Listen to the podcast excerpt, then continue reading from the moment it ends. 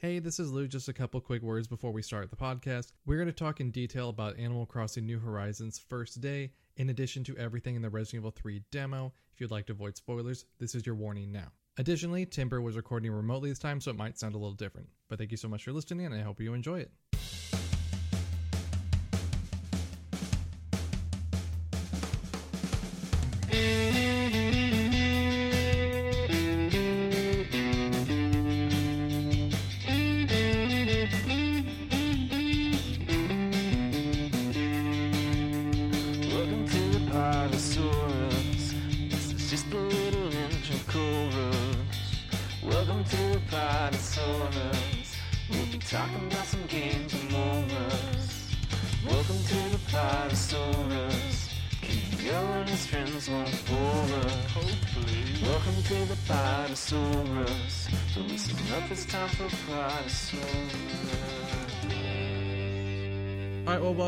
Welcome to Podosaurus. My name is Lou. and Today I'm joined with Timber Taft and Ken. How are y'all? Hello. Because I don't feel like asking you guys individually anymore. Because you're just a collective unit. Unit. Unit? Union. We are Unit. all one unit It's- here. Look, look, it's 10 p.m. I have had a skosh of a beer, and I'm tired. I took a nap after playing five minutes of Animal Crossing because I've had a long week. So shut up. That is the effect that Animal Crossing hasn't. So, did you intentionally nap after Animal Crossing, or did the Animal Crossing lead to the napping?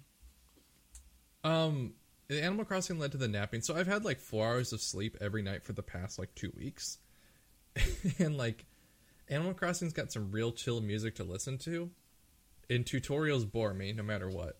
So I was playing the tutorial of Animal Crossing with soothing music, and I was sleepy. So I fell asleep for like two hours, and I woke up to food. It was kind of nice, but at the same time, like I had other shit to do. I had a video I wanted to work on. Um, I needed to clean the kitchen, and I took a nap. So that was how my afternoon panned out today. How about yours, Ken? Well, I was playing Animal Crossing at like seven o'clock in the morning, and then I finished what I needed to do at seven thirty in the morning.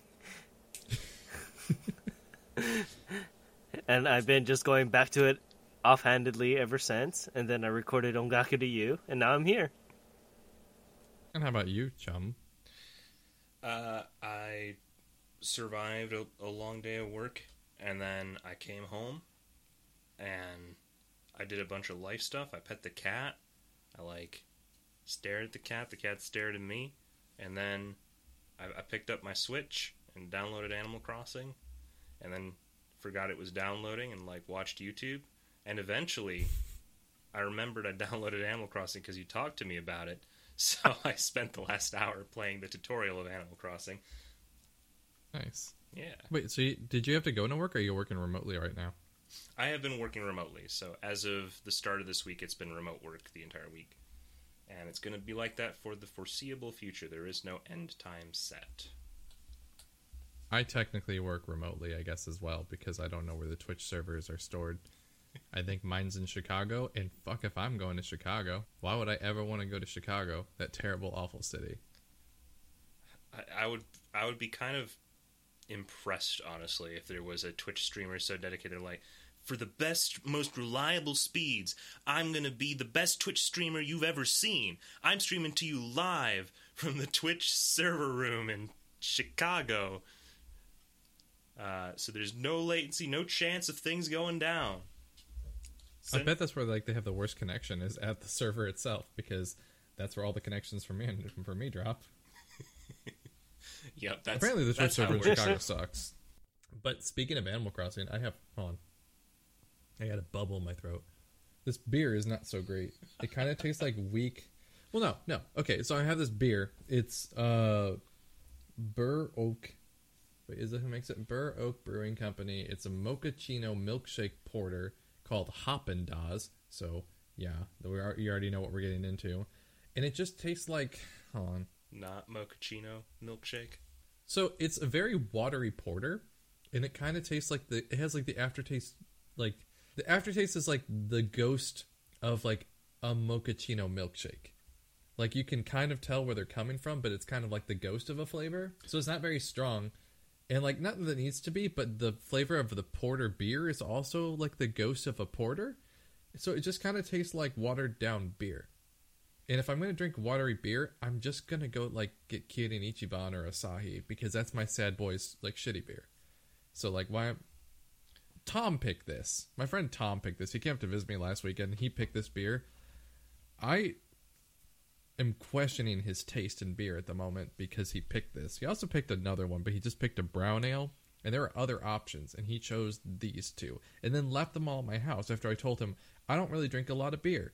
So this is where I am having to drink all this kind of mediocre beer.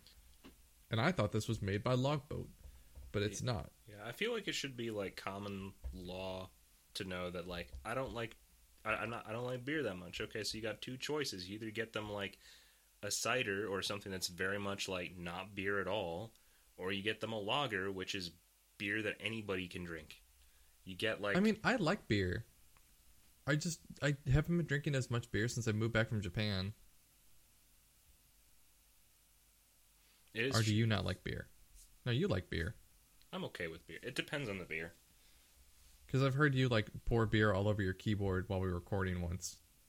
Uh, that was a pumpkin ale, and that was especially good. That was a very good beer. That- That that, That was a that was a season one thing there. it was a it. By the way, I, f- I found the files to most of season one. I have like half of the podcast files because Oh. SoundCloud deleted all of them. You can you can stitch those together into like a meme compilation now. Oh, it wait, SoundCloud No. deleted all of them, so you'd have to like re-upload them then, right? Yep, I only have the last one up. I have the last one up where you're not even on it. It's just me and Ken. I don't even remember how my like in induction uh, started with that. Like I, I was just suddenly here, You were here from the beginning. but but You just weren't there that day. oh, I see. Okay, You've you've always been part of Podosaurus. there was no induction. It, it has been as it has. you were one of the founding members the of Podosaurus. the beginning that never was. All right. Well, that's good to know. I learned something new today.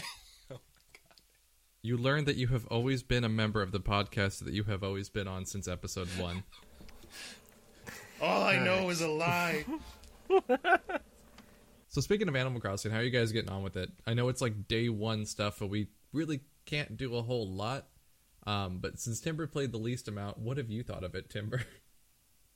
so far, um, it it's like a, a magic drug of a game, man. Like I didn't think In what way? Well, I didn't think I would en- enjoy it that much because anytime I tried to have somebody describe to me, like, hey man, what makes Animal Crossing good? Well, you know, it's just sort of relaxing escapism. I'm like, what the hell does that mean? What do you mean it's, It's relaxing exactly what Animal? Crossing is. But it, but what does that mean? I've played so It's- many games that are technically relaxing escapism, but the difference here is that the minute that I start Animal Crossing and an animal talks to me while whatever weird, you know, barely present music plays in the background, and then you get into the actual gameplay and you see, like, you hear a cicada chirping and, and, you, and you hear the water rushing, and it's literally like something about it is immediately relaxing. Hmm. It's really hard to describe Animal Crossing. Like every time I talk to people, or like every time I try to explain it, like uh, Tofu was asking me about it. He's like, "This game looks terrible. Like it looks sounds stupid. What's so good about?" it? I'm like, "It's literally you just kind of existing. Like in a way, you you exist in this town filled with like furry animal friend people. You do chores sometimes, or you can do nothing. You collect fruit, fish, bugs. You can build your town. Like it's it's kind of just you can do what you want. You can choose to not do any of that. Just run around and harass your animals. Like it's it's. I, I don't even know. It's a weird type of sandbox game in a way where like there are restrictions on it, but you don't feel that there are any restrictions, even though it's like time and day based. It's it's so hard to describe. It's just like it's just the most relaxing game in the world because you have no goal unless you want to make one. And I usually hate games like that, but you have no goal other than like hang out. Even down to like its its sincerity like when you when you're going around your your daily life there are a couple of times where like tom nook will talk to you and he'll be like you're starting your new life here and there's just like this it's trying to make you believe it so hard, right? That that it's just like you are this is you. You are this thing. You're in this hmm. world. This is you inhabiting this new life in this virtual environment, and it, it's literally just like, yeah, okay.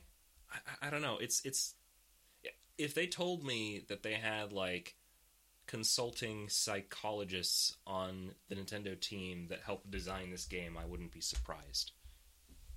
Hmm. It is kind of weird, or it is kind of weird. Like it is a very Japanese game too. So like it's, I know I find a lot of their games where like there's no point to them to not be as, like, engrossing or as interesting as Animal Crossing as well. Like I don't really like Harvest Moon, but I think Harvest Moon is up that alley as well. Where like even though you have goals, I guess some throughout the day, it's that same type of like this is you. You're it's you go at your own pace. Like that's the thing too. Animal Crossing's you go at your own pace. If you didn't want to finish the tutorial today, you could. You could just like put it off. You could. You don't have to like spend it like you know go around grinding for nook tickets or like bells whatever and buy a new house. It's whatever you want to do. It's purely at your own speed. What about you, Ken? I mean, I've been liking it so much. I did everything what I could do for the first day, to the point that I'm just doing remedial things now, just so I could build up a horde of um, axes and fishing poles. Wait, how did you get an axe? Oh, so you have to give you have to give stuff to Tom Nook, and he gives you a axe, or he gives you the recipe for the axe. What? Is this What? a new discovery? No, I've been trying to figure it out because I got the Uh, so you got the notification to to set up blathers. um. I gave him a bug, and he's like, "Oh, I have a friend that will check into this." Okay, Or do I so have it you, have to give him more things, and then he gives you rewards. And then, uh, uh, like around like the fifth or sixth thing that you give him, he'll say, "Oh, okay, you know what? Blathers is gonna come here, so pick a spot for him." And then he'll come the next day. Oh, okay. I'm gonna do that right now. Um, so I just have to give him more more bugs and He's like, stuff. "This has been One, the two- Yeah. So I'm so up to- give him give him extra any extra bug or fish that you have. I think it'll be counted for the museum. I'm not too sure yet. The museum will come on my next day. So yeah, so dropping. he- I'm doing this right now. he'll give you an axe, and then so to get more stones, you have to use the axe to hit the stones, and then you'll get more rocks to unlock the axe. Okay, because I spent money, or I, you know, spent my point stuff to get like the more durable upgrade stuff, like I can build them. But it's like you need a flim, like a, a flimsy, flimsy, one first. Like, yeah, yeah, but yeah. how do I get the flimsy one? Yeah, Okay, so I'm doing this. I'm literally doing this right now. Yeah, so I found that out today that I was like, oh, he's he mentions like offhandedly, if you give me more things, I could give you stuff. And I'm like, okay, I'll just give you more things then. Oh my god, I didn't. I've been like trying to figure it out. I'm like, why do I have like the way to get the upgrades but not the new ones? I was so confused and upset by it. Like, okay, okay, I have. I'm like, I'm recording more footage of this. Well, I can do this as well. So I have this. I'm gonna give him all these bugs. I found a creature. Okay, so okay, but continue on your thing while I'm doing this. Just keep the podcast going, boys. Just keep it going. Um, Yeah, keep talking. I, so, So it's it's interesting nonetheless how the do-it-yourself stuff is an integral part of you making your own things, and I like that. Yet I don't like that because I'm trying to hoard everything now. like I'm picking, I'm shaking trees every so often. Now I'm hitting rocks with the axe so I can hoard materials, so I can get a frying pan. So it's interesting nonetheless, and I, I, I do like it. It is at your own pace, but I think once that I'll need to come back to it on our next next time we do the podcast and kind of revisit everything because Yeah, by then I think the ba- yeah how the ball started rolling because you're still at the infancy and you're kind of just getting your your sea legs so to speak of how the game is supposed to be working. Like your residents don't even ask you for favors yet, and that's a usual thing for Animal Crossing. Whereas your residents kind of ask you, "Hey, I need to get this sweater to James the the rabbit. Can you give it to him?"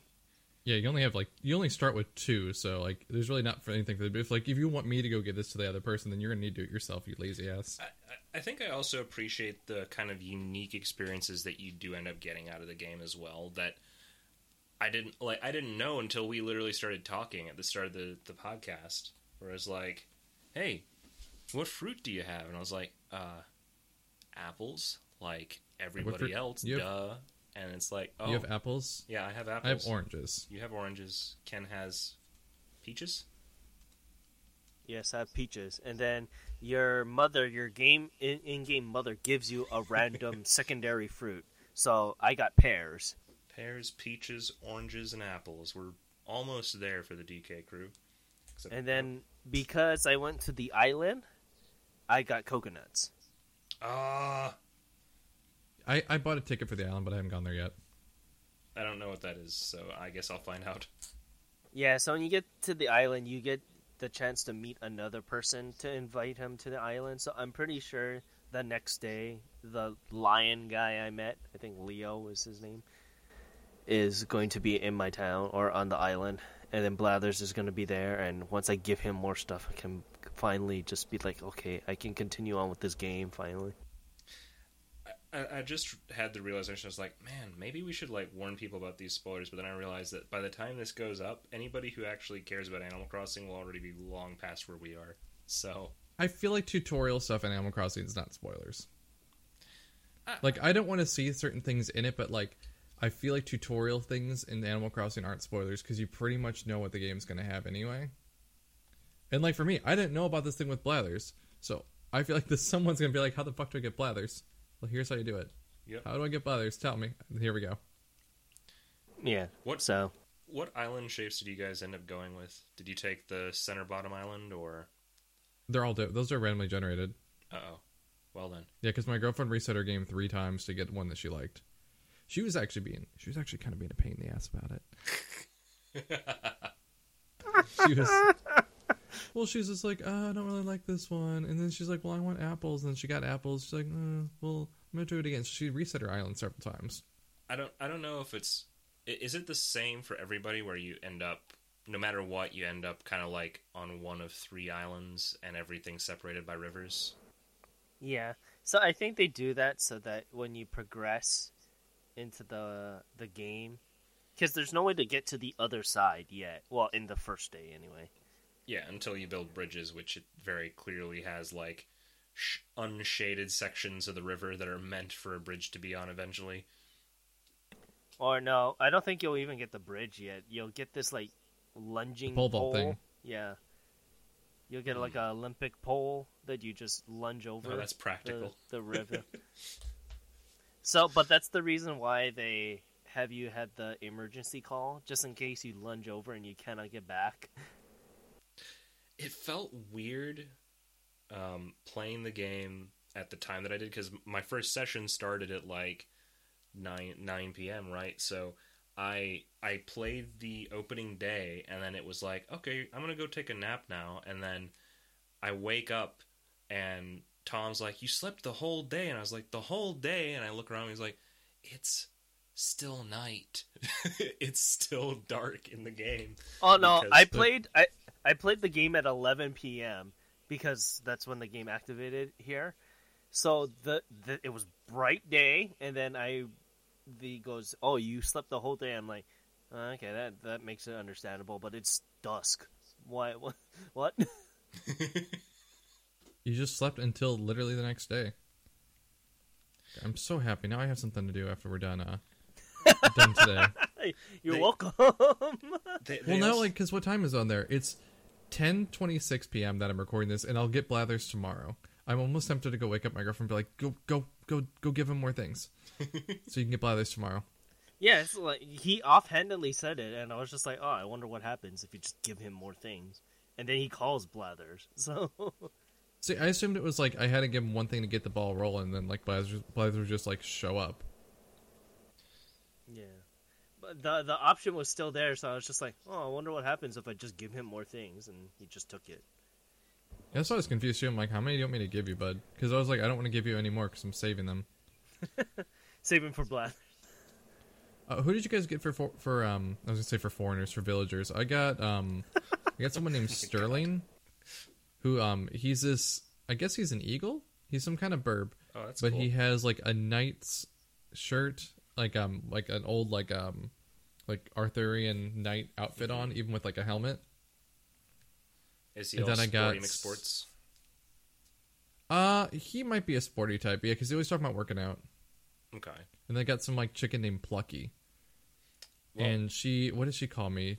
Chicky Doo or something like that. Chicky Poo. That's her like um her catchphrase thing. She's okay. I I almost reset my game when I saw that I had two birds though. Yeah, that's that's uh, probably more of uh, Yeah. fangirls territory. But uh, I got a. Um, honestly, I'm not sure if I figured out what kind of animal he's supposed to be yet. But his catchphrase is stubbles. He's like. He he's like a.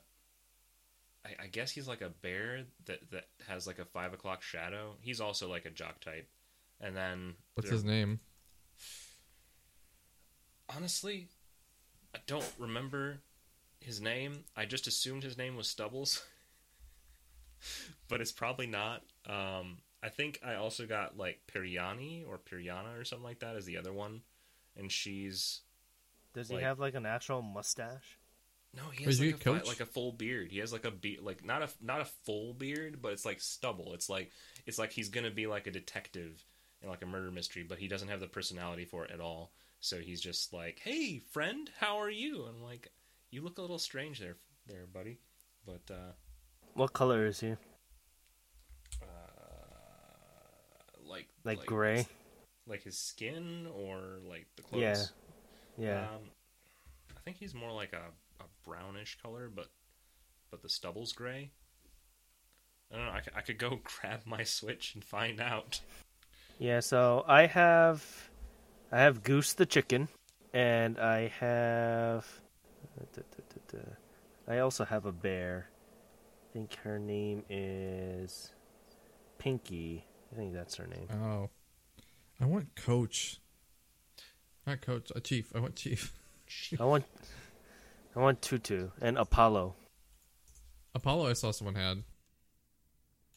Oh my god, Blathers is trending on on Twitter. Oh, I 'Cause have I'm, pre- I'm pretty sure everyone's like, "How the hell do you get Blathers?" Or "Hurry up, Blathers, come!" Because I need to offload all this. You actually accidentally call it Kyo. Um, coach is is the the bearded ox thing that I have. I'm trying to remember. There's so many videos of people like stacking stuff in front of where Blathers is supposed to be. Oh, I think there's also just like there. There was one other cool thing that I saw. I don't know if you saw a, a tweet that somebody made that apparently if you play Animal Crossing in Japanese, but If but Your region is not a Japanese region. They'll they'll basically Nihongo Jozu you. right, It's so funny. So what that is is if you're not a native Japanese speaker and when you and you go to Japan you speak Japanese, you could literally say anything. And this is like I know it's a gross generalization, but I ran into this like on almost on an almost daily basis, despite living there for four years. And I'd say things like, "Oh, sumimasen," they'd be like, "Oh, nihongo jozu," and that just means like, "Oh, your Japanese is so good." It's like I literally just said, "Excuse me." How low is your bar of people having Japanese ability that me just saying "excuse me" is nihongo jozu? How low? And the game has that built in as a function if you play it in Japanese, despite not being in a Japanese region. That's really, really funny. and I can't, ch- I can't experience this because you only can have one island per system, so I can't change my language and, and check this out. I'd have to buy another Switch for this. Thank you, Nintendo. rip. Which I still don't understand why you can't have more than one island. That's stupid. Yeah, I didn't even realize that. So I guess I'm locked into it too now. Although you can make, I'll bet you can make a second profile and play off that second profile because it pretty Um, much separates you it can completely. um in your second profile you can just make another villager on that island. Oh, that's terrible. Yeah, that's why everyone's complaining. No. Okay. Hmm. Hmm.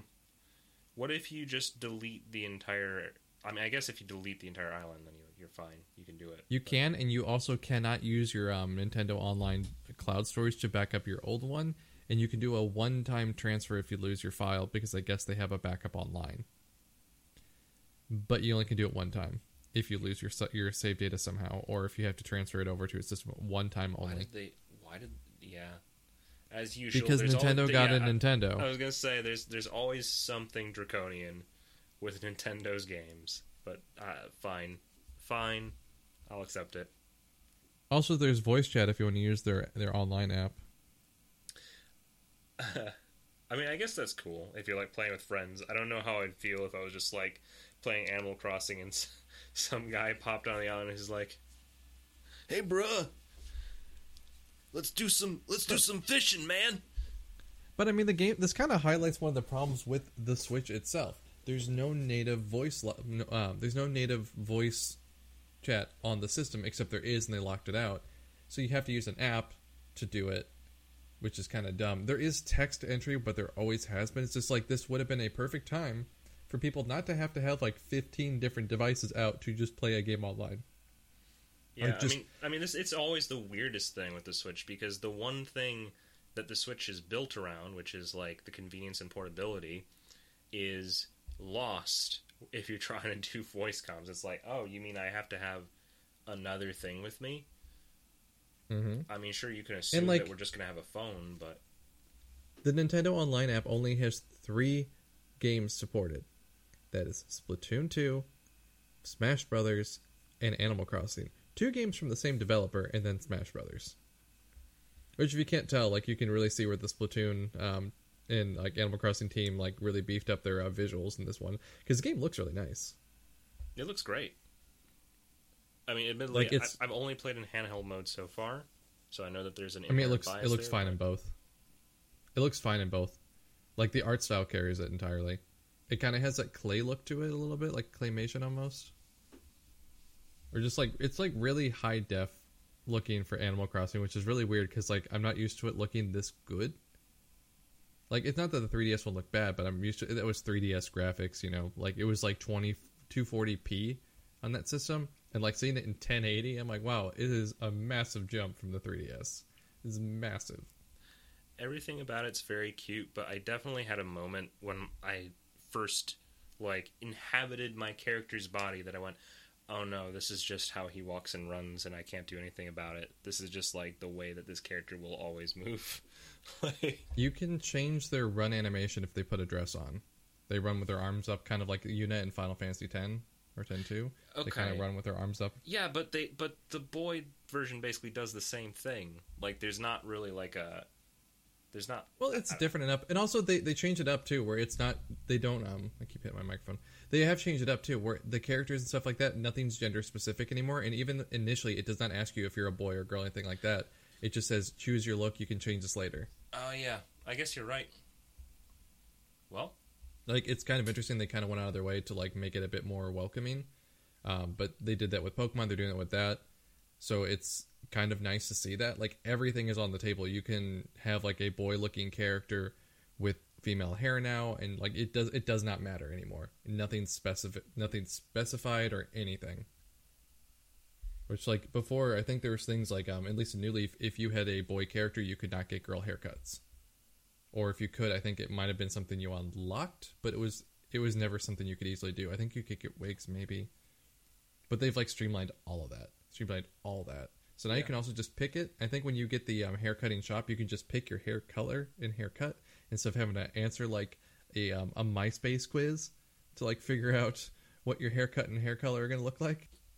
Yeah, I, I mean, I, it is cool uh, that there's that that they kind of inhabited that.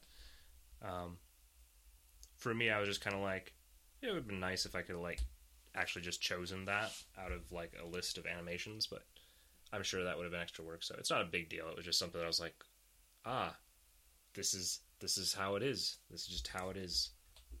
Yeah. I've never heard someone be upset about the run animation before. I don't know, like there. it- I've never heard someone like I've never heard that criticism of this game before. Is that the run anima- Is the run- weird? I, I I don't know. It's something that I always notice in games. Like I pay actually more attention than the run, to the run animation than I probably should in games, just because I'm very cognizant of the fact that, especially with like over the shoulder, um, like action or RPG games or whatever, like unless the character's carrying something, in which case they're pretty much always going to look the same. They're going to look like some guy or girl carrying a relatively heavy thing.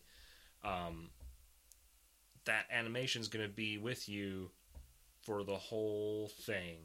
Like that's not something that changes. So hopefully it's something that you that that like jives with you or that that feels in character for you that you can kind of inhabit or get used to. Um, Mhm. So in a lot of games, it's like a very neutral animation. You know what game has really good animations in general, not just the run ones? The Witcher 1. Oh my god, that game. It has things that are considered animations and they are. They are. This is an animation. Is it good? No. No. No. No. It's really bad. But it is an animation. Were, did you did you observe the moment when the game just forgot what animations were when I entered the swamp? was it where you were were you T posing around? Basically like it was just Geralt with his arms down to his side and he just hovered around and everything in the world hovered too so i went into the like into like the brickmaker's village and i saw a brickmaker just sitting on air eating like a piece of cheese and then i turned a little bit with my t-posing Geralt and i saw this dog who was laying on the ground and then it just glided across the ground in its laying position i was like something broke. Something's not right here. After saving, of course, it immediately just crashed. I was like, okay, don't know what happened. Good game, but yeah, I think the um, I think it's just something that I have to get used to. It's coming from someone who has never played Animal Crossing, so in general, I just need to get used to like the tone of the game. That everything in it mm-hmm. is very cute.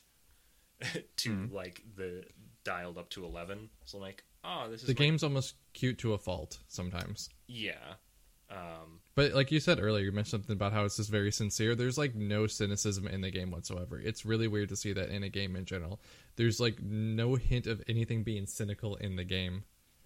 Like even like jokes people have made about like Tom Nook being like like um really like not greedy but like you know just like he's he's ready to make another business thing a business deal. So like he'll mention about like getting your house or like you know you can upgrade it.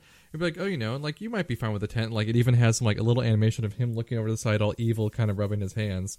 And he's just like but what if you had a better house? And like they lean into that fact even though they try and point all the time that that uh, nook is not like an evil like he's not as evil as people make him out to be but he's just like ready to make like to move on to the next business proposition I mean, he was so sincere in this one too, and he's like, "Yeah, I've never lived on a deserted island before, um, so I guess we're just gonna figure this out. I've never built a community from scratch before, but uh, I hope it makes me a better businessman." Yeah, but then- is when But Okay. then when I charge you for forty thousand bells for that moving fee, that's when I can get you. My favorite thing was when he gives you the Nook phone, and he's like, "Oh, uh, here's the Nook phone. It's a, it's much more simple to use. Have you ever used a smartphone before?" I'm like, "Yeah, I have." He's like, "Well, we learned how to make it a lot simpler was by removing most of the features from it."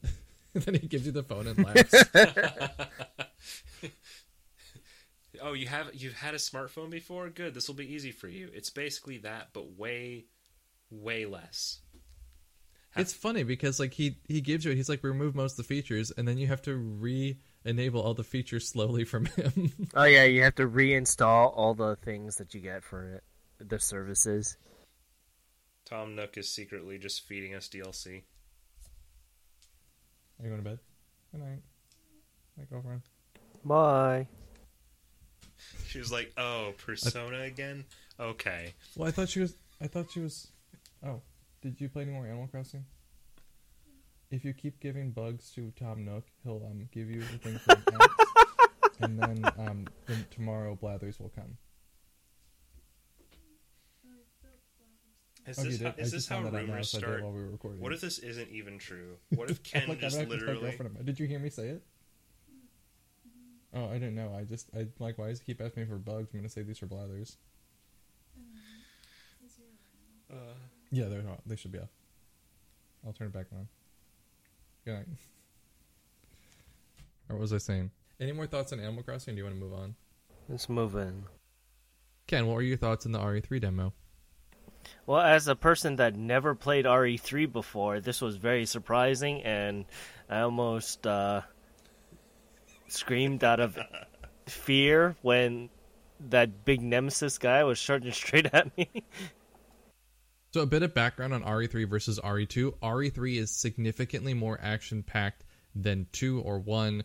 And the series has always been fairly actiony, but really everyone everyone says 4 is where the series took a weird turn and got actiony. It was like 3 was pretty actiony. Code Veronica dropped down a little bit, and then 4 went back up a little bit past 3. But 3 was always actiony. She runs really fast. You start if you're on easy, you get a ton of guns with weapons. You're being chased by a giant dude, like a giant stalker dude that's just like I'm to throw shove my tentacle in you. And that game has always been action packed like that. So like the the demo, I'm not surprised it would be in like that like that actiony for me. So like it's interesting to hear like because you played two, right? Yeah, so I played remake too, and that is like the action ramped up to eleven compared to two.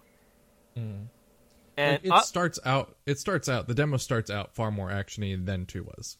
yeah, so I I feel like I couldn't take the same approach that I did with two, where okay, so I'm just venturing here. Well, you you kind of scolded me for taking so long too, because I took about three hours on this demo.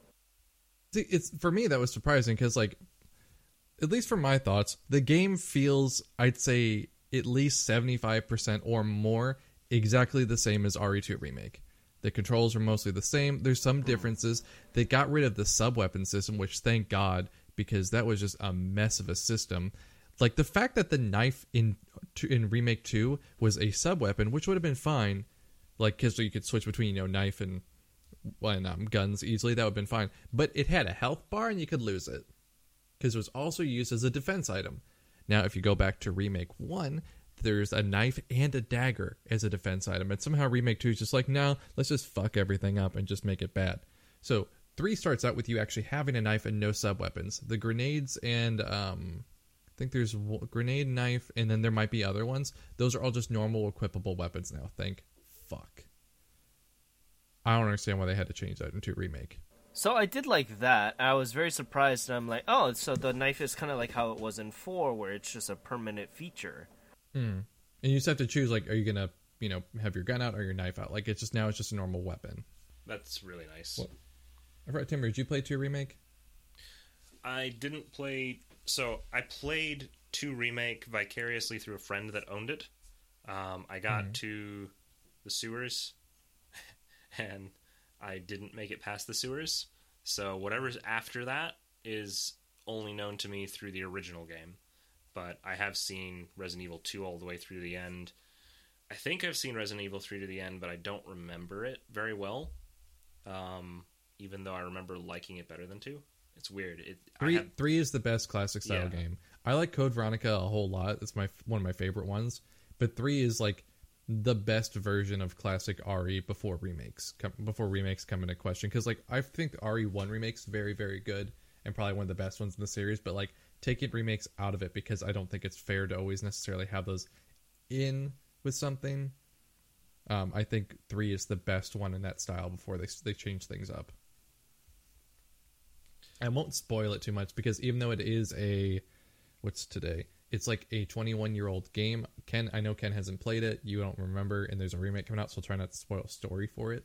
What else? What else did you think about Ken? I want to hear your thoughts because I might do a whole specific video about the demo, but like not. I don't, I don't know. I haven't decided yet. So one of the things that I've noticed is that this game is really freaking ass dark compared to two, Yeah. and I do like the dodge mechanic, but the dodge mechanic was way too zippy in my opinion. Because so Oh. I, I I teased or started to do it around the the subway cart, and I was just like, oh my goodness, it's it's pretty fast. The dodge also takes um you can cover a lot more ground than you could in say um, like Revelations 2. So there's a lot of reused animations and assets in this just based on how quickly it came out. But like the the knife stabbing motion and the dodge are from Revelations 2. You couldn't cover that much ground in Revelations 2 with that dodge. But there's also it's also a much more scaled back game compared to this one but she can seemingly you could you can dodge three times in a row and cover a lot of ground before she goes into a um like a uh like stamina loss animation Did you know that you can do a knife dodge too? No, no, no. I I knew about the the gun one from the trailer, I believe, Mm-hmm. But not so much the the knife dodge. So, and then I haven't gotten the timing for the the dodge. Also, The perfect dodge. It really depends because some it's really easy to to to like chance it. I like the first time I played it because I played through it about four times, getting footage, um, twice on PC and twice on PS4.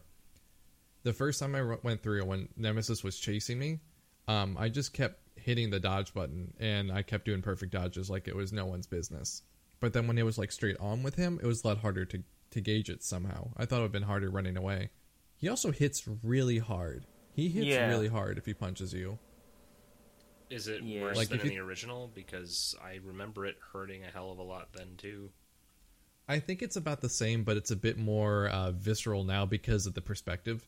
Because before you could see him get smacked and throw you away, but like it switched camera angles. You know you're so far away, but now you just like see the fist coming and it hits you right in the face.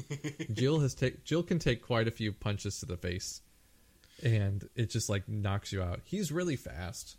Like if you remember how Mister X was, he's not like inherently completely different than Mr. X. I know he'll have weapons, but he doesn't have any in the demo. But he has more moves, but he essentially he functions the same way. He walks towards you, he punches you in the face, but now he can sprint. Uh, do you know how lickers could jump into? How they could just jump and like if you don't have the camera on them, they just Oh, jump yeah. and get in front of you or like attack you. Yeah, that was great. That was a good feature of Lickers. Yeah. So Nemesis has that jump. He has he is basically the frame of Mr. X. He has a tentacle attack now. He has a stronger punch, can dash, and he can do the licker jump. Which sounds- you can do the same thing. You can do the same thing with him as long as you keep the camera on him. He can't jump in front of you.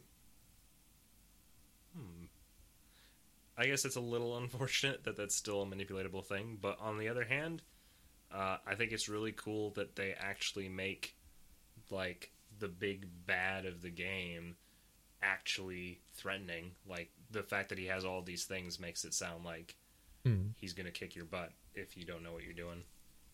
Like, don't get me wrong. Like, I'll I'll complain till the cows come home about about the remake style of two and three. I think three is significantly better than two. If two would have come out like three is now, I think I would have hated it less. I think there's so much better quality of life improvements from one year to the next with a remake. Like it's things that like made no sense why they weren't a thing before. Like it seems like body aim like hitting body parts is a bit better in this one. It actually does more damage. Now what that, that's something that they'll have to like actually go through the code to find out whether or not actually aiming at a body part matters now. Um, headshots seem easier to pull off but like enemies are more resilient. At the same time um, you can button mash to get them off you which i'm hoping they have accessibility options for that. I haven't looked in the menu yet but it's 2020. You need to have accessibility options for QTEs. Also, the new thing for the game is having QTEs because that's new to Resident Evil for some reason. I thought smashing the boulder was also part of that. In five, Yeah, it, I'm being facetious because QTEs were added in with three or with uh, four Uh, uh, to get them. Everyone's like, like, oh, you can button mash to get the zombies off you now. I'm like, oh wow, you've been able to do that for a long time. They just took that out in the last game. Uh, I see. I see. In RE2 remake, when you took a bite, you had this like wait for that animation to be done. That's also what made it really infuriating to get bitten is what that you could do nothing about it. This one you can at least try and mitigate some of the damage. You can get insta killed if you don't button mash. Which I'm hoping at least on assisted they take that they make it so you only have to press the button or something. Because button mashing's really outdated. I mean, isn't I think the you you didn't button mash in the originals because I swear that I did anyway. You could I was told recently that that actually didn't do anything, it was more of a placebo. Placebo effect. Yeah, but I don't know that because I felt like it, maybe it will get them off faster, but the damage is the same type of thing. Okay. So around this time, Voicemeeter died for me, and while I was working on it, Ken and Timber continue on with a new topic of conversation. So, uh, while we wait for the the host master to re-arrive, um, I've been playing some video games over the past week or so. Uh, it has nothing to do with Resident Evil Three because I didn't play that, but um, let's see. There was this thing that I played uh, thanks to my my randomizer thing from Play Night that I've been using that recommended me to play uh, a game called My Organic Garden. I don't know if you ever heard of this one. It's kind of like Sorry, like my hey, my oh. monitor shut off, so Voicemeeter Oh. decided it was going to shut off as well, and I every time I clicked on, it, I got Windows noises. So I had to close out of Voicemeeter entirely. Go ahead, talk about your thing Oh, because wow. I don't know where I ended off on the RE3 thing, but I was complaining. So let's just move on. Uh, so I was playing this thing called uh, My Organic Garden, which is very interesting. As it turns out, my library is full of a lot of very, very chill, relaxing games, and I just didn't know about it until I had like a random button that just recommended stuff out of my library, and all of a sudden I was like, "Oh, let's play this thing." I guess. So this one was a clicker game, which should like mean that I go straight to hell for playing a clicker game because those Why are you playing clicker games? not like good gaming experiences. Well, the thing about this, so the whole concept is that you're basically a gardener in this like uh, greenhouse, and you have to like keep all the plants alive, and you keep the plants alive by like having frogs that help fill your watering can, and there are like bird hummingbirds that come down and land on your plants to like help them grow grow faster or something like that. It's it's kind of weird, but the the catch is in my organic garden that all of the plants that you're growing are actually growing organs like body parts so like stomachs and and kidneys and, and this kind of stuff um, and you're basically helping people who come into the shop there's actually a plot to this clicker game where they'll come into the shop and ask to acquire some some body parts. So there's there's one really interesting one where this girl comes in with her cat and she's like, "Hey, I heard that if I give my cat a new heart, it'll be able to talk." And they're like, "Oh, well, you see, if you did that, it wouldn't be the same soul of the cat. Like it's going to be like a different thing there." And she's like, "Oh, okay." So she walks away. We mind our own business, and later on, she comes in and she's like, "So, I killed a cat. Can I have a heart now so that I can have it talk?" It's like, "Oh, okay. This game's going to be like that then." Hmm. So it's it's really kind of out of left field. It had a it, it feels very um, haunting groundsy, kind of this. Uh, it has an unsettling feel to it, but there's also like a janky like serene peacefulness to it because I felt that a lot with Haunting Ground too. There's so much of Haunting Ground that's just walking through hallways and not much happens that feels kind of calm and serene, except for the fact that at any given moment, some crazed woman with a Hey, you leave Daniella will start chasing you. Uh, um, but yeah, I don't know. So th- those have been what was the name of that game? experiences lately. What was the name of the game? I missed that, so I was like waiting to hear you say the name again. Oh, oh, it was called. Uh, I believe it was called. So My is it a horror game or no? Here, I'm gonna mute to avoid the clicking while I can find the exact name of it. All right. Apparently, it doesn't come up in the list on my remote setup, but I, I believe it was like. A game so good you can't remember what it was called. No, it's just. It has a weird title. Forget Me Not, My Organic Garden. I was remembering the subtitle. That sounds very pretentious. The game's title sounds so pretentious, but it is an indie game, so it wouldn't be an indie game without a, a title that's also up its own ass. It wouldn't, and it's also like like I said. I mean, I am shocked that it's like a clicker game with some kind of substance of plot, and and it's more than just, hey, we're here to get money off you from like DLC stuff. I think there's actually literally like no downloadable content or speed boosters or anything like that for this game. It exists purely to be a like consumed two dollar like experience. Those are nice things that I buy and I just own them. It's nice. It's very rare these days. What what else did you play? You said you were gonna, you played something else too, and I was waiting for you to get to it. Oh, um, I think, I think that was the one that stood out. I also, I think I talked about um, the the House of Many Doors, which was another one that I played, which is uh, it's basically a cross between FTL and the basically FTL and Sunless Sea, which is to say it has all the story elements of like carrying a crew on board a centipede machine through dark rooms in a giant house that's big enough to have cities inside of it in which people constructed entire livelihoods and societies of people just like having cultures in the house and they constantly think about trying to get out of the house, but it's not something that Mm. anybody thinks is possible. Uh, and it's very like it, it it comes from a very like eldritch mythology in terms of the the kind of things you encounter. There's like a sanity meter. You can go crazy. Your crewmates can die because you randomly decided to inspect a church, and of course the church had like a creepy crawly shadow monster that grabbed somebody and took them into the void. Uh, there's all kinds of crazy stuff that happens. It's it's very entertaining and it's it's relaxing because it's it's so abstracted. It's kind of like reading a it's kind of like reading a book because a lot of it is text based, so it's just relies on your imagination and then um that kind of adds to the horror because that's the thing with like that that kind of horror. It's psychological horror. Not seeing the monster not seeing the, the things that are that are scary is is almost half the fun. Having it described to you really leaves it up to you to be like oh that's that's terrifying hmm. or that that's We still need to unsettling. have that like full on horror podcast and talk about like what's effective and stuff. I need to like get enough people in here to do that. We need to like actually go through and finally do that one day because I know Ken doesn't want to do that one. Yeah, I. But I think those were my two Yeah. standouts. I think those were my two standouts for my Steam diving, and as it turns out, they're both kind of weird psychological horror, but also relaxing things. I guess that's my thing right now. oh, that was weird. Ken, what have you been playing? Well, besides Animal Crossing, I've been playing a lovely mobile game called Love Live All Stars Idol Festival, which is a Love Live gacha game, and I love it.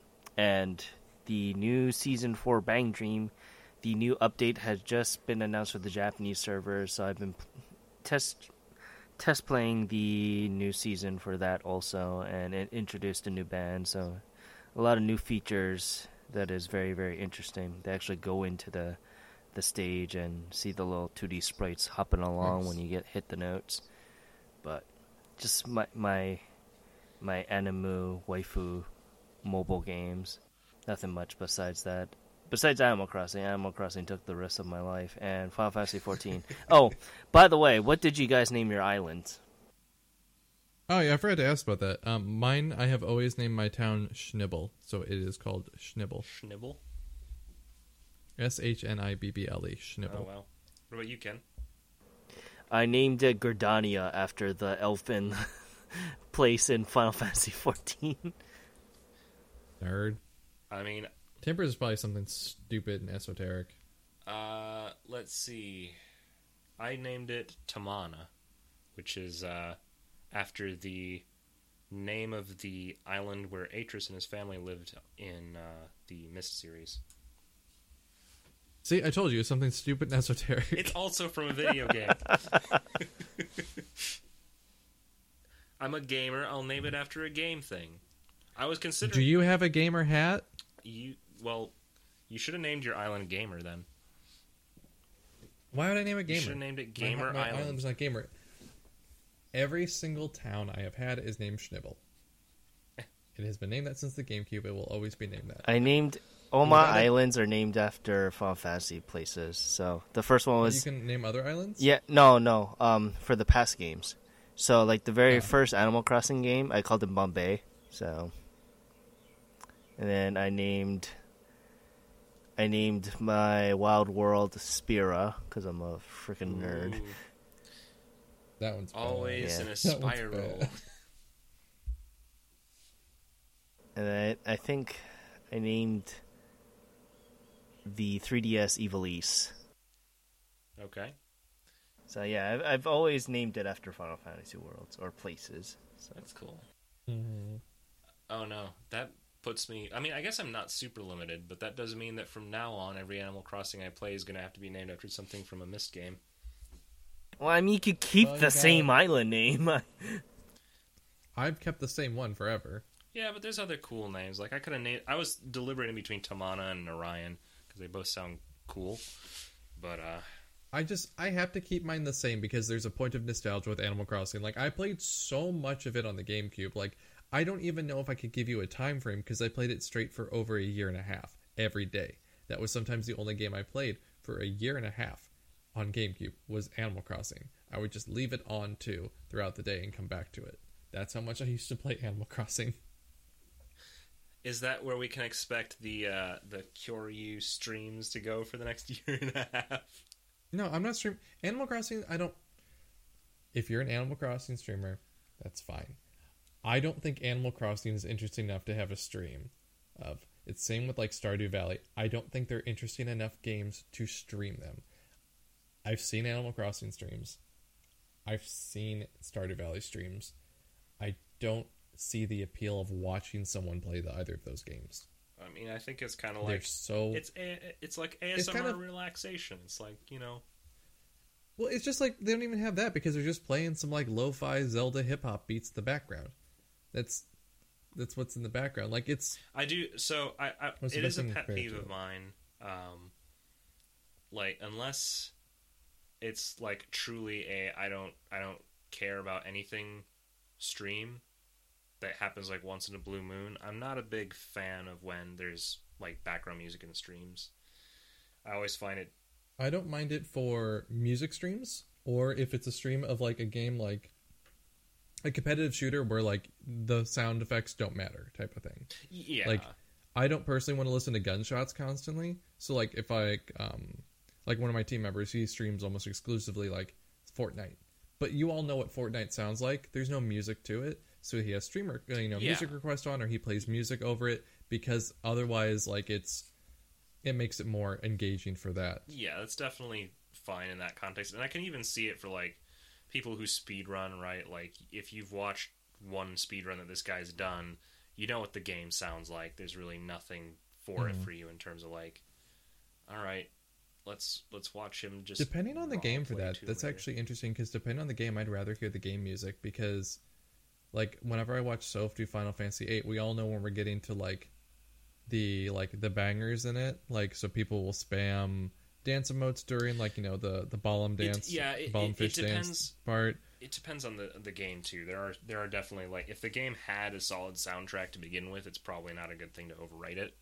But I mean, I'm Mhm. talking like like like Tomb Raider, where there's like no music anyway. Tomb- Raider, no music nothing there's nothing in that game there's nothing not even good content or gameplay or anything fun it's just a bunch of clunky ass controls that are unwieldy. How anyone can defend tomb raider 1 through 6 is beyond me. Granted i've only played 1 through 3 but i'm under the assumption 4 and 5 are at least the same thing as 1 through 3 every time i play one everyone's like well you know that gets better from 2 and i play 2 like well it gets better from 3 i'm like does this series ever get good? And apparently, you have to play Re- Legends and um, Anniversary for them to be any semblance of good. That's just me. Not going to complain about Tomb Raider now. That's like my new thing to complain about, other than remake, because I don't even care about Resident Evil anymore. I just want to complain about Tomb Raider because I hate that series. This is By the way, Tomb Raider, um, the reboot, that's free on Steam for the next like 36 hours. oh well, there you go. You so can by the finally time this stream goes that. up, it's over. I already own it. yeah, so you can stream it. I don't like that game really much, but for different reasons. I find it to be overly violent with the with the how she dies. Like it's just overly like like gory and stuff. Like they just it just seems like torture porn at points. Like it's it's I it's agree. it's it's uh yeah. It's like a legitimate thing people have complained about before. They're like it just seems tonally like a huge tonal shift away from what the rest of the game is like Yeah, in the like, series it- in general. Just had the most gruesome deaths for this girl. I don't know. To me, it, it it was weird because it didn't bother me just because I viewed it as in a game where there wasn't really punishment in terms of what was happening in gameplay wise. Like it was a game with autosave, right? Like a lot of the elements that mm-hmm. made those games challenging was stripped away in Tomb Raiders. So to compensate for that, my punishment is not oh I have to replay that whole segment or oh I have to fight that whole fight again. It's oh my god, I just had to watch her die in like the worst way possible. I don't want to see that again.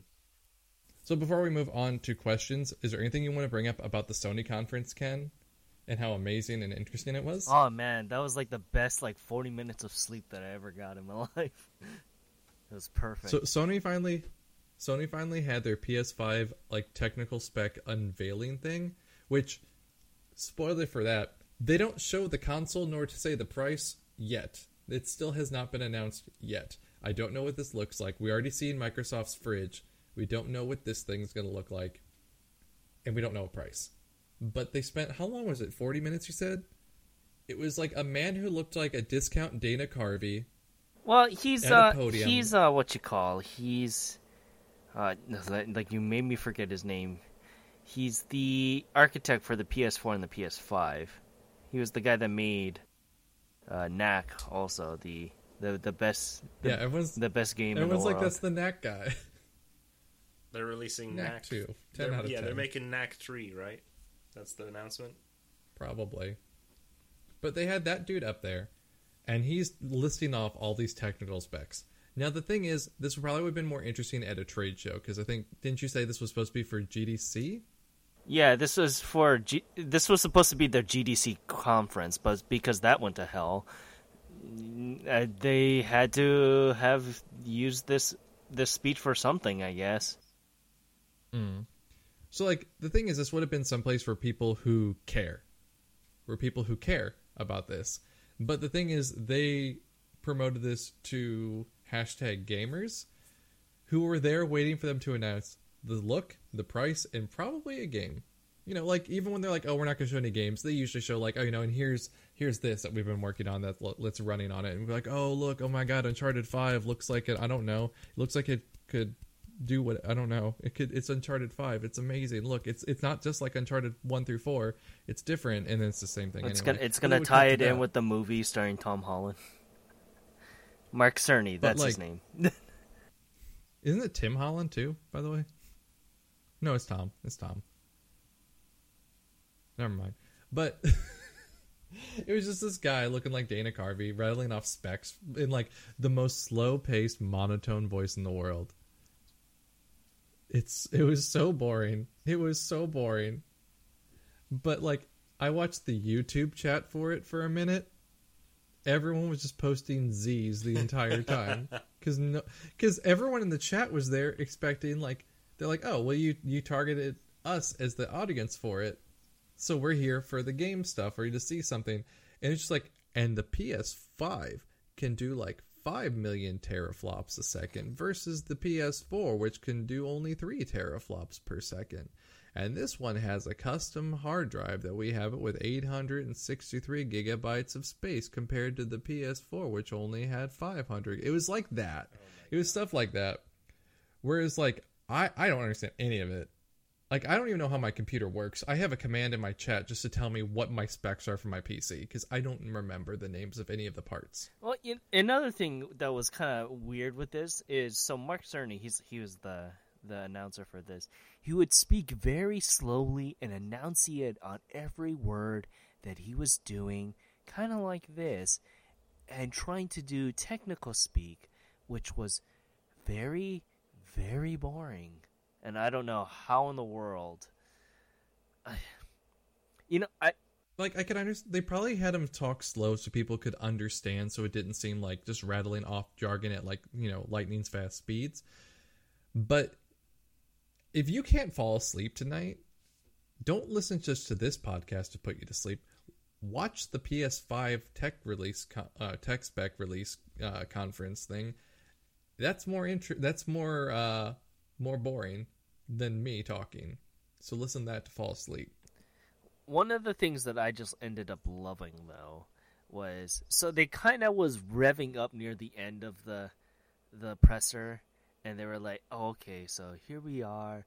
We're going to talk about this thing just a little bit more." They wrapped it up to like a hill of an 8 and then just deadpan stopped and said, "Thank you." And ended the stream. I was just as soon as I saw that I was I, I was laughing. I was just like, "Oh man, the balls on Sony just to do this." I was laughing so hard. I, I was streaming during that time and I was taking a lunch break and they're like, "Can you turn on the PS5 conference?" I'm like, "Sure." And we did. We turned it off in 2 minutes and we just sat there watching like the like the intro screen for Sneak King instead. Because that was more interesting. And it's just the king walking around staring at you. That was a fun day by the way. The day like I'll, I'll get to that with promos, but like I on Wednesday I played Pepsi Man, Sneak King, and Oh No, and that was such a fun oh, stream no. to make people watch me play Pepsi Man, and then Sneak King. Because people were like, "What the fuck is this, Mike? It's Sneak King." They're like, "There was a Burger King game." I'm like, "No, no, no. There were three Burger King." Oh yeah, there was three Burger King games. There was that. There was the racing game. And Sneak King is a better stealth game than Metal Gear Solid. Any of them, the entire series. It is a better sneak game than those. Because the price of the game for the quality is better than the price for the game and the quality of Metal Gear Solid. What was 5. the what was the plot of Sneak King? Like, why are why is the king Everyone's sneaking- hungry, so you're gonna give them a burger. Yeah, you are the When did- benevolent ru- ruler. Uh, you're the benevolent ruler known as the King.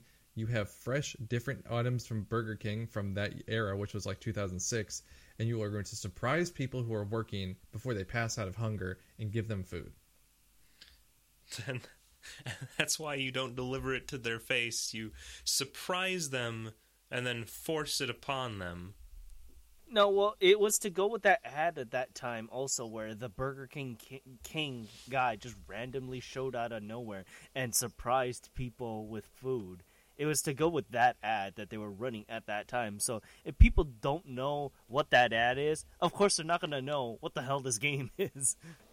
It's from a very specific time in like American culture and like Burger King's history. I remembered the ads, also- but they never made sense to me. I found out in the game if you click the analog sticks together, you go inside the mask and it just has two holes of light looking out, and you hear oh my fucking god, I don't need this right now. Yeah, yeah, yeah. It's it's great. It's just like him heavy breathing inside the mask. It's so good. I feel like that's one of those details that then- they included as like a. We're forced to develop this sponsored game. Let's let's just add a bunch of crap in there because we're bored. I wonder who made it. Hold on, who made? Watch it be watch it be like CD Projekt Red or something. Blitz Arcade. Okay, definitely not. Blitz Games. Who? What do they make? Okay, they've only ever made licensed stuff. Um, they're okay. They're like a middleware company. Um, they closed down in 2013 because apparently the stuff didn't go well. But they did see they did Shrek Alarm, Epic Mickey Power of Two. They worked with Junction Point Studios probably for a port. Um, Puss in Boots, Tak and the Guardians of the of Gross There's Tak. uh, iCarly. They made all the Burger King ones. They made SpongeBob SquarePants, Creature from the Krusty Krab. Um, they made a lot of Fairly Odd Parents games. They Qubits, Oh, no, Cubix, Robots for games. Everyone. Uh, oh, you know what they made? And Timber, you're gonna love this. Okay. They helped make Glover. Those monsters. They used to be known as Interactive Studios, but the developer of Glover made Sneak King. It all comes full circle. Oh finally. my god. So, so Timber, you have to get every single game that this developer made now. Uh. So that was their third game. They also made Firo and Klawd and War Games DEFCON 1, then Glover and Action Man. And then after that, a bunch of bad. Like, they, they never made anything good, let's be honest. But then um, in 2006, they made Sneak King. And then after that, they made they helped make Epic Mickey 2 Power of 2 Is that the sequel because they need to have Epic 2 Mickey? twice in that title. Was Huh? that the sequel for Epic Mickey then? Which Yes, Yeah, that's why it's called yeah. Epic Mickey 2. Okay. I'm just making sure that it's not like some weird because Epic Mickey 2 Power of 2 could be like some weird spin-off. But So they made the the Vita 360 and PS3 copies of the game. okay. I guess um let's see. Wait, what was it? I guess the Wii version was the first Did version. anybody own a Vita? Like that was was that something people bought? I do. You- I have a Vita and Vita TV and I honestly I use it a lot for PS1 games. yeah, I have three Vitas and two Vita TVs. So fuck you, Timber. Literally, no one uses PS Vitas. I don't know what's going on here. Dude, speedrunners who use PS1 games, um that's exclusive exclusively what they use almost is PS Vita TV because um the PS3 is slower. the fastest way to run a game is PS1 download on a PS Vita. Like if, if as far as like going through emulation, the fastest way is actually a PS2 Slim with um, fast disk speed, uh, fast disk speed turned on. But it depends on the the console and stuff like that. For some reason, I'm allowed for Clock Tower Ghost Head to do PS2 with um, fast disk speed loading for Ghost Head, but um, PS Vita TV is no. PS3 is okay, and then emulators are fine, but Vita TV is not because it's unfair. I'm like, I'm pretty sure people running emulators are technically the unfair people here, but I'm the only person on on that board with a disc. Well, All right, should we move on? Should we move on to questions because we're so far off from what we were talking about? yeah, Yes. I'm good with that. Where? What, how did that? But but Timber, I am straight serious. You need to get every single game done by this developer now. Oh no. I'm still waiting. I swear if they're like Glover 2, headed by the original developers of Glover, I will die. Because they did I will announce Glover 2. I will freaking lose it. How did they go from Glover to Sneak King? That's such a wild jump. it was like it was like they they were a middleware company, so they probably started out making their own game, then found out that it wasn't sustainable because Glover sucked, and then um started just doing licensed games. Glover's the worst the the biggest sin of Glover is that it's not even that bad. It's a, it's a very average game. But I have 3 copies right, of so it. let's move on to questions. let's move on to questions. Is that okay? Yeah, yeah, let's do it. All right, so we're gonna do um, questions from my Discord server. If you're new or anything, just so there's a Discord link in the description of this video, and you can also find it on. I believe I have it li- linked on Patreon and stuff as well. Um, if you go in there, go to the Ask Kyo stuff, like uh, Ask Kyo stuff channel. You can post questions that we'll answer on the podcast here. First one we have is from Pudding Cup. They're asking, uh, or they they mentioned the GeForce Now thing as a topic and what we think about it. Um, do you guys know what GeForce Now is? Um, a graphics card. No. Okay, Ken, do you know what it is? Is it a streaming service for the drug Oh graphics yes, card? yes, yes, yes. Okay, There I- we go. Yeah. That's actually correct. So GeForce Now, what it is, if you have an N- NVIDIA card, um, there's a service you can subscribe to. I think it's like five bucks a month called GeForce Now, where it looks for the games that you own. I think like you can link like maybe Steam, UPlay stuff like that, and look at the games you own, and if it's compatible with their licensing that they have, and you say you can't run um, Assassin's Creed Origins or something like that very well on your PC, but you bought it because you know you might one day. Well, now if they have that agreement in place, you can just stream that game to your PC from their servers, so they will run it on their servers, and you can use your graphics card. So, because maybe you have like a lower end NVIDIA that just can't run it yet, or maybe you're um, you're out and about, or like you know you're you're um, like how Timber is remote right now. Maybe he can't play the the best games or highest quality with his current laptop. Well, you could stream that to your computer as long as you have already bought the game somewhere. Now, the kicker is like you you pay for this service, the streaming, this ability to stream them, but you don't actually own any games through GeForce. You have to have already pre-bought the games. Now, the thing with this is recently um, a lot of developers after the like initial testing phase have pulled their products out of the um the ability to stream. Like they pull their their um think like uh Bethesda and I think maybe after Activision they removed their games from this ability uh, this streaming service, so you can't stream them despite having bought them somewhere else. Now you're not losing anything; you just lost the ability to stream them through GeForce's service, which you're paying for. So like it's kind of a weird area where like you already own the games, nothing's been lost, but now you can't stream them even though you're allowed to through this service.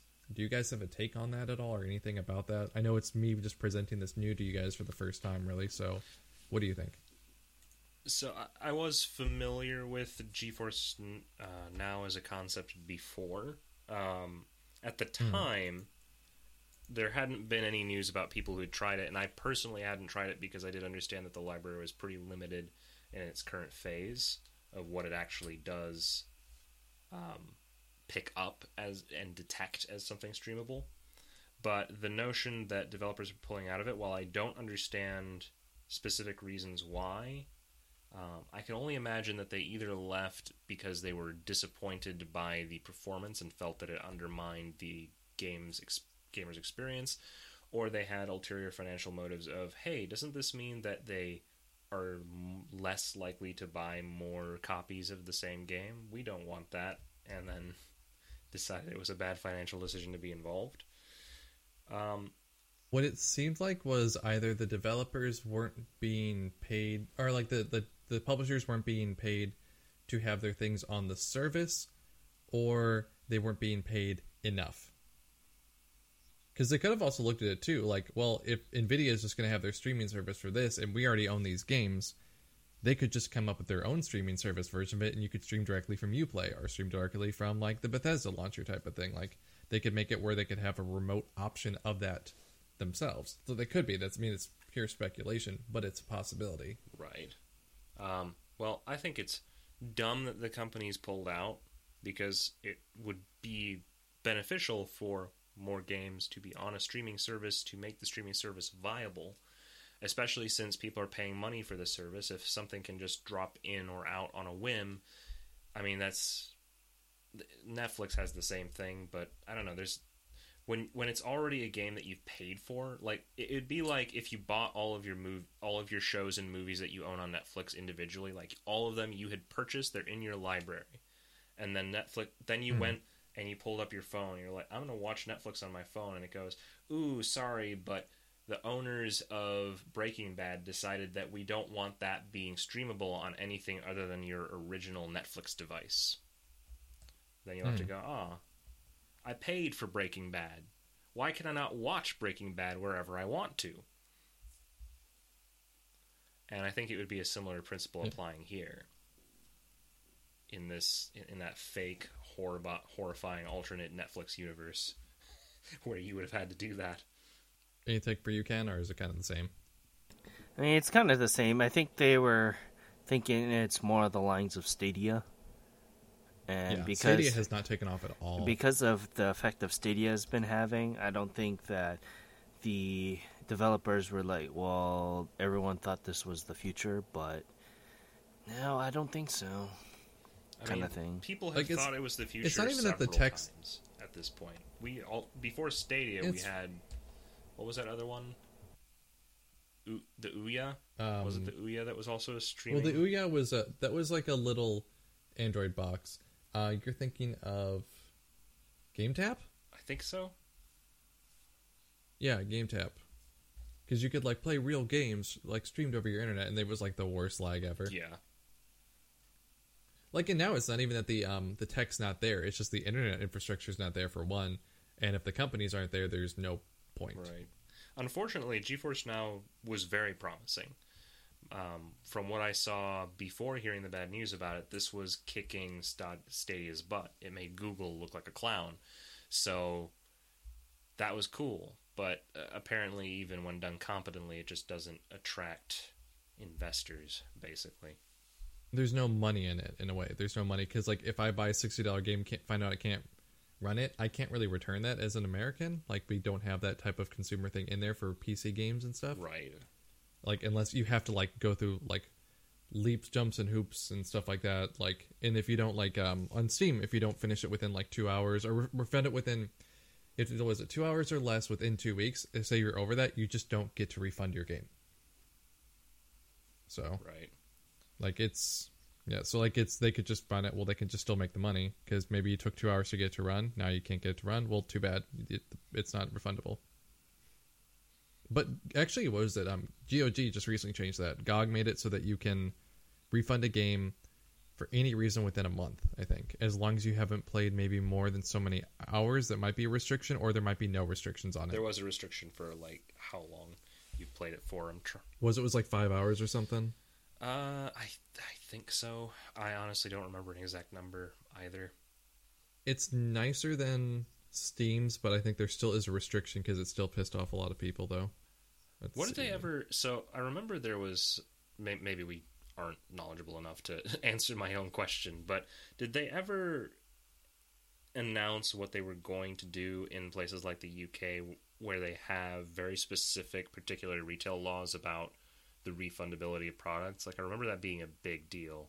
That like the fact that you Um, I think. S- oh, go ahead. like the fact that you can't refund things on Steam is like basic is actually illegal in the UK. So I don't remember how they. I think what they did was they had to make it so you could, or like I think sometimes they're now like if you download this or you um you waive your right to, like you know Oh, okay. the you know so and so rights to this type of thing. I, I I remember seeing that, but I can't remember. So I might have to look into. Okay. All right, let's see. What other questions we got here? Where do you think? What do you think about E3 in five to ten years? It's also from Puddin Cup. I don't see it existing. I think it's just going to be companies doing what they're doing. Honestly, look at this year and see how it handles with like E3 being gone, and be surprised if we have E3 again next year. Yeah, I don't know, like with with E3 being canceled this year and the impact of its non-existence not affecting a damn thing. like, Well, it it looks like it was kind of going south anyway this year with how Geoff Keighley, oh good lord of Doritos and Mountain Dew, our savior, has announced that or was saying that the the position that E3 was hitting towards this year wasn't a good one. no, considering So, they had a ca- massive information breach last year that resulted in pretty much all of the They- media being like, "No, thanks, I don't want to go there." They honestly got really lucky in a way this year that they just kind of got a clean cut and like to get out of it because like people are already were like um companies were already saying they're not going. Nintendo has already pulled out before. EA pulled out before. Xbox wasn't going. Sony wasn't going. Sony going. pulled out, yeah. So I so mean, in a way, they kind of got lucky that they could just cancel it basically scot free. it sucks because that's how all these indie devs and all these promoters kind of get their name out there and content creators also get their name out there by going to these kind of things but you know it is what it is. As for me mm-hmm. i don't see e3 as it was recovering off of this. It's all going to be kind of like how it's going to be digital and streaming shows now. Like a direct. I could see them maybe coming back and making like a streaming platform type of thing or something where like you know here's E3 like they might have it where it's all streaming but like from like a one-stop shop for all the Yeah. places where they're streaming to Yeah, I mean, I like, could- like attract Nintendo to have like you know host it there host things here and like it being something maybe even like an app you can download and just like have that a thing you can do all year round Yeah, it could. like you know oh E3 you know E3 August things coming out and they'll be like a bunch of announcements for things Yeah, like it could just be a compilation. It, it, would basically be like a hosting service that just pulls together all of the announcements from all the different developers, kind of like pulling together the Nintendo Directs and all of those other events that happen from developers, and just be like, okay, here it is. You can see all of them on the E3 platform. But I don't even know. I don't. I don't even know if because it's so easy and accessible for people to just find online content from de- developers directly. Like, what benefit would it even be to a developer to agree to something like that? Like, do I really want to share the limelight with some other um, company with their announcements when I could? Well, I never mind. I, I could see the benefit there because they want to be able to grab some of that other audience as well. So if they share the platform, they can share the gamers in a way. Let's see. I'm looking through. We have a couple questions. There are a couple questions asked me about um about what something is re- or not retro, which I will just direct people to my my first episode of Retrosaurus for my opinion on that. Isn't it great to have a video that you can just point to? Yeah, because I kept seeing that. They're like, "Well, what do you think of this?" And people kept asking in chat, and I'm like, "Literally tomorrow, I can answer your question in an easy to digest 10 minute video." But for now, like, stop asking me. we have one more from Black Shotgun, um, who who is a very um, frequent question asker for us. Um, it does relate to COVID nineteen through the coronavirus, just kind of in a way, um, with everything shutting down. Like like E three was canceled, GDQ or GDC was canceled, GDQ over the summer might be canceled, things like that. Like everything's being postponed, canceled. Um, there's even talk of like Final Fantasy VII remake not getting out to retailers on day and date, despite being you know digital being the same day, just because of it's a non-essential product. Games are not essential right now. I know entertainment's important during a time of like quarantine and being stuck at home, but they're not essential Even products. they're though- still entertainment. Even though GameStop is still open, claiming to be an essential product. yeah, that's mm. they closed in. in, Sep- Hey, in, man, um, power they did to close in. California. They did close in California to um to um, abide by that ruling that they have to. But yeah, that's they're they're not essential, and we can get a lot of things download now, so we don't have to go out for things. So like even though you can't get your physical copy, or like there was a like actually it was in flux today whether or not I was going to get Animal Crossing. I almost didn't get a chance to check it out because since Amazon is not stocking non-essential products at the moment, it was up in the air whether or not I was going to get it today or Tuesday because they already had it, but they were prioritizing getting out like, you know, necessary things like um like toiletries, food, things you would actually need because people aren't going out. So, um, Black Shotgun's question is, how do you think it will affect the game industry if people have to stay at home? Or like, uh, will it influence game companies to do sales? Which I can answer that one now without even asking them. Yes, yes, everywhere is doing sales right now. Some places are giving things away. GOG is giving away a lot of games. A lot of them are usually free or very cheap, but there's a ton of games for free on there. Um, every shop I've been on has a sale right now. Have you guys noticed that? Yeah.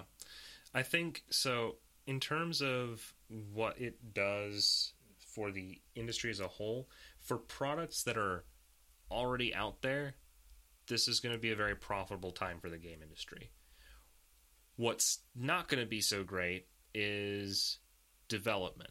I'm thinking because of COVID 19, we're going to see a decline in new releases going into the coming year. It's probably going to be a pretty deserted year because game developers are not going to want to go to their offices to actually develop these games in person. While they can work from home, the ability to communicate with their team members is going to be restrictive, and the kind Honestly- they'll have access to is also going to be limited. So Honestly, I don't see the next generation happening this year.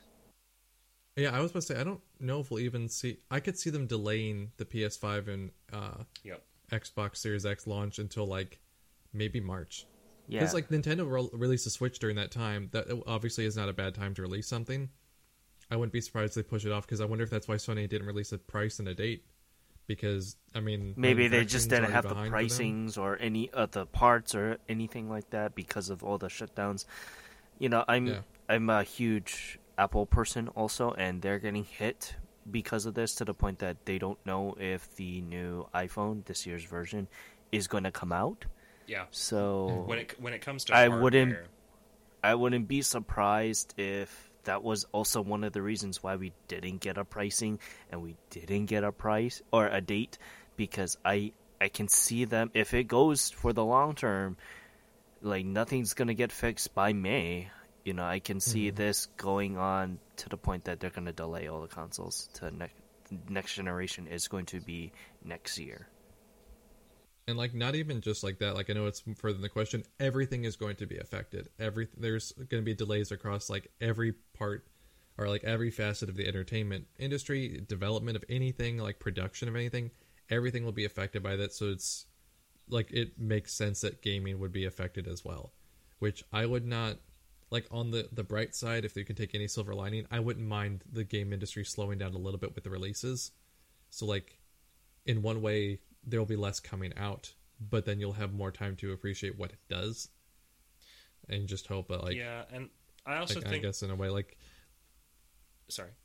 oh go ahead. Um, the, Oh no, I, I I like trailed off there anyway. the last um, the last time that we had an extended desertion of game releases was the time when Twitch was the most active with people going back and be like, okay, let's play some older stuff. Like that's when I saw like, wow, there's a ton of people just sort of playing Majora's Mask or Ocarina of Time, or like there was some diversity there that I feel didn't exist. I don't know. I, I like how you just said diversity after listening to Zelda games. I was going so You know they're playing Ocarina of Time or Majora's Mask. A lot of diversity. Literally two games with the same engine and assets.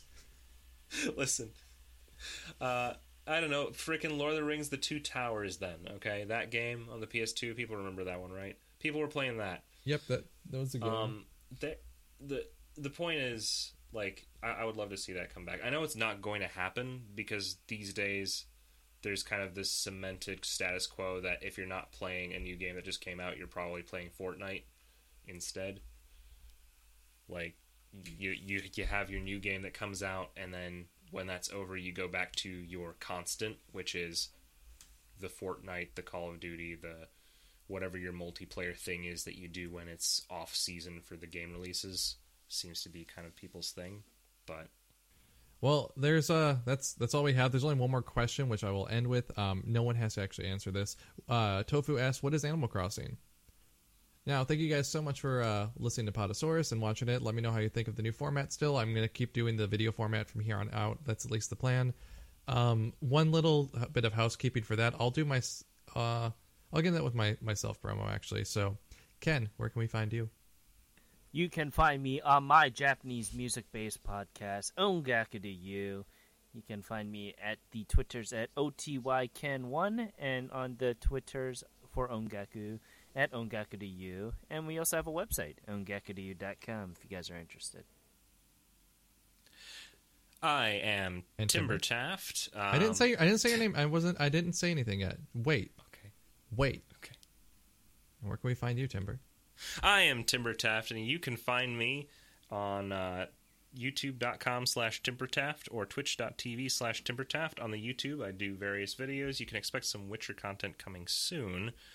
On the twitch.tv, I stream Mondays, Wednesdays, and Saturdays starting at 9 p.m. Eastern, usually playing RPG games. Right now, the rotation is Tales of Vesperia, The Witcher, and Deus Ex Human Revolution. You can also find me on twitter.com slash Timbertaft if you want to see my schedule, although it's usually just going to be Monday, Wednesday, and Saturday at 9 p.m. Eastern. So, yeah, be there. And where can we find you, Gil? Thank you for asking, and I and me so much for waiting.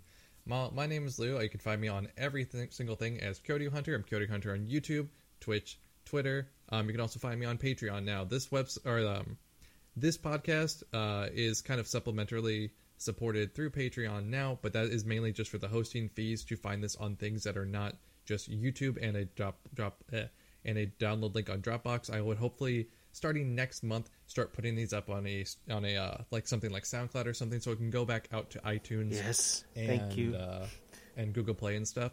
If we hit um, as soon as we hit like the goal for the month for that one, starting next month, it will go up on there. So starting Feb or starting April, hopefully, um, I plan to have it up on just like your normal typical podcast things like we used to do. Um, and then also, you can find me here on YouTube as well. Now I have a new video series called Retrosaurus. The first episode is up, discussing what makes a game retro. Both of those projects, like I said, are supported through Patreon, but they will always be um, available on YouTube or anything for free for everyone. It's just another avenue of supporting this project and this channel. Um, but other than that, I do full time streaming on Twitch. Uh, I think I said that, didn't I? Did I? I don't remember. It's Cody Hunter on everything. I changed my my um, I changed my Twitter handle to Cody Hunter as well, so it's uniform on everything. Also check me out on MySpace at myspace.com/slash Cody Hunter. But thank you guys so much for listening and watching Podosaurus. We'll see you next time. Goodbye. Goodbye. Aloha. God, I'm gonna have a lot to cut out this time.